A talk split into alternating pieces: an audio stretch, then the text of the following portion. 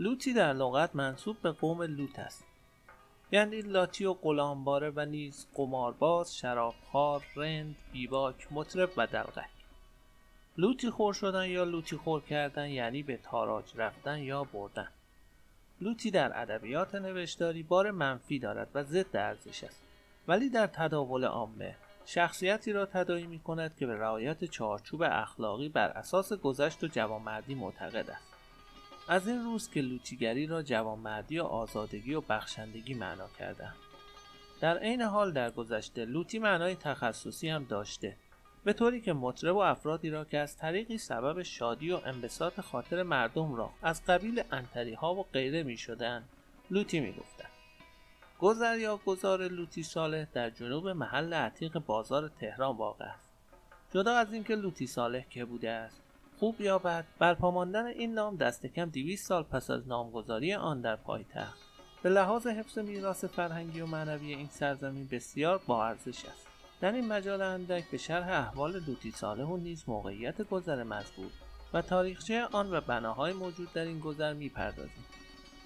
لوتی صالح پیش از اینکه به تهران بیاید و در محله بازار ساکن شود در شهر شیراز میزیست. زمانی که کریم خان بر علیه سلطنت ایران تکیه داشت. او در دربار پادشاه زند آمد و شد داشت و اسباب نشاط و طرب شاه را فراهم میساخت.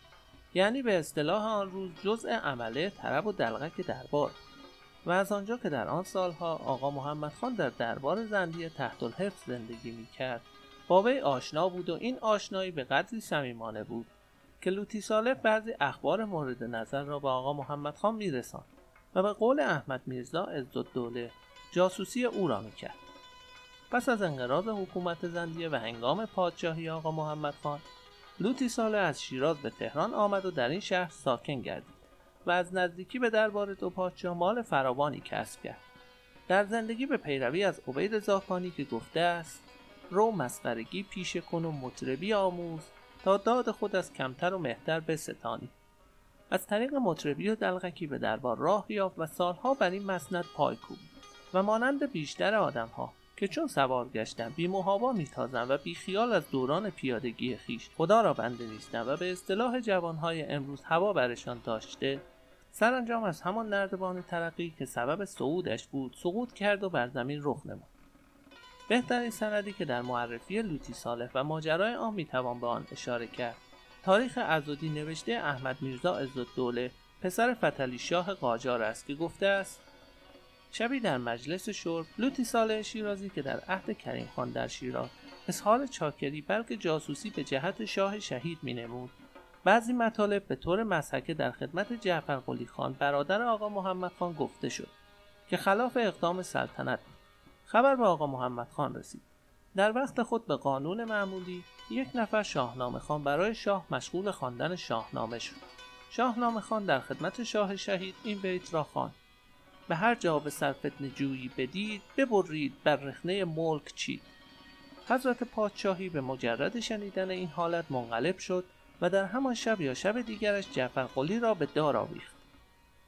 آقا محمد خان پس از کشتن برادرش که از جانب او احساس خطر می‌کرد به لوتی صالح گفت به جهت مسخرگی و صحبتهایی که در مجالس اجزای سلطنت زندیه و حضور خود وکیل می‌کردی سرمایه تو را می‌دانم. باید راست و بیکم و کاست بگویی و تقدیم کنی تا جانت به سلامت ماند. لوتی صالح عرض کرد راست می‌گویم و تقدیم هم می‌کنم. اما خداوند عالم در وجود تو گذشت خلقت نفرموده. می‌گیری و باز جان مرا تلف می‌کنی. شاه فرمودند تو نگفته من می‌دانم چه داری از ملک مال و پولی که پیش تجار داری. سپرده های تو قریب به پانزده هزار تومان است. لوتی صالح عرض کرده بود به خدا قسم زیاده بر هشت هزار تومان ندارم و می‌دهم. فرموده بودند این مبلغ از او گرفته شود. روز دیگر او را خواسته فرمودند میباید در حق تو رفتاری شود که دیگر روی به رفتن مجالس و صحبت مذاهب را نداشته باشی. و حکم شد دماغ او را بریدن.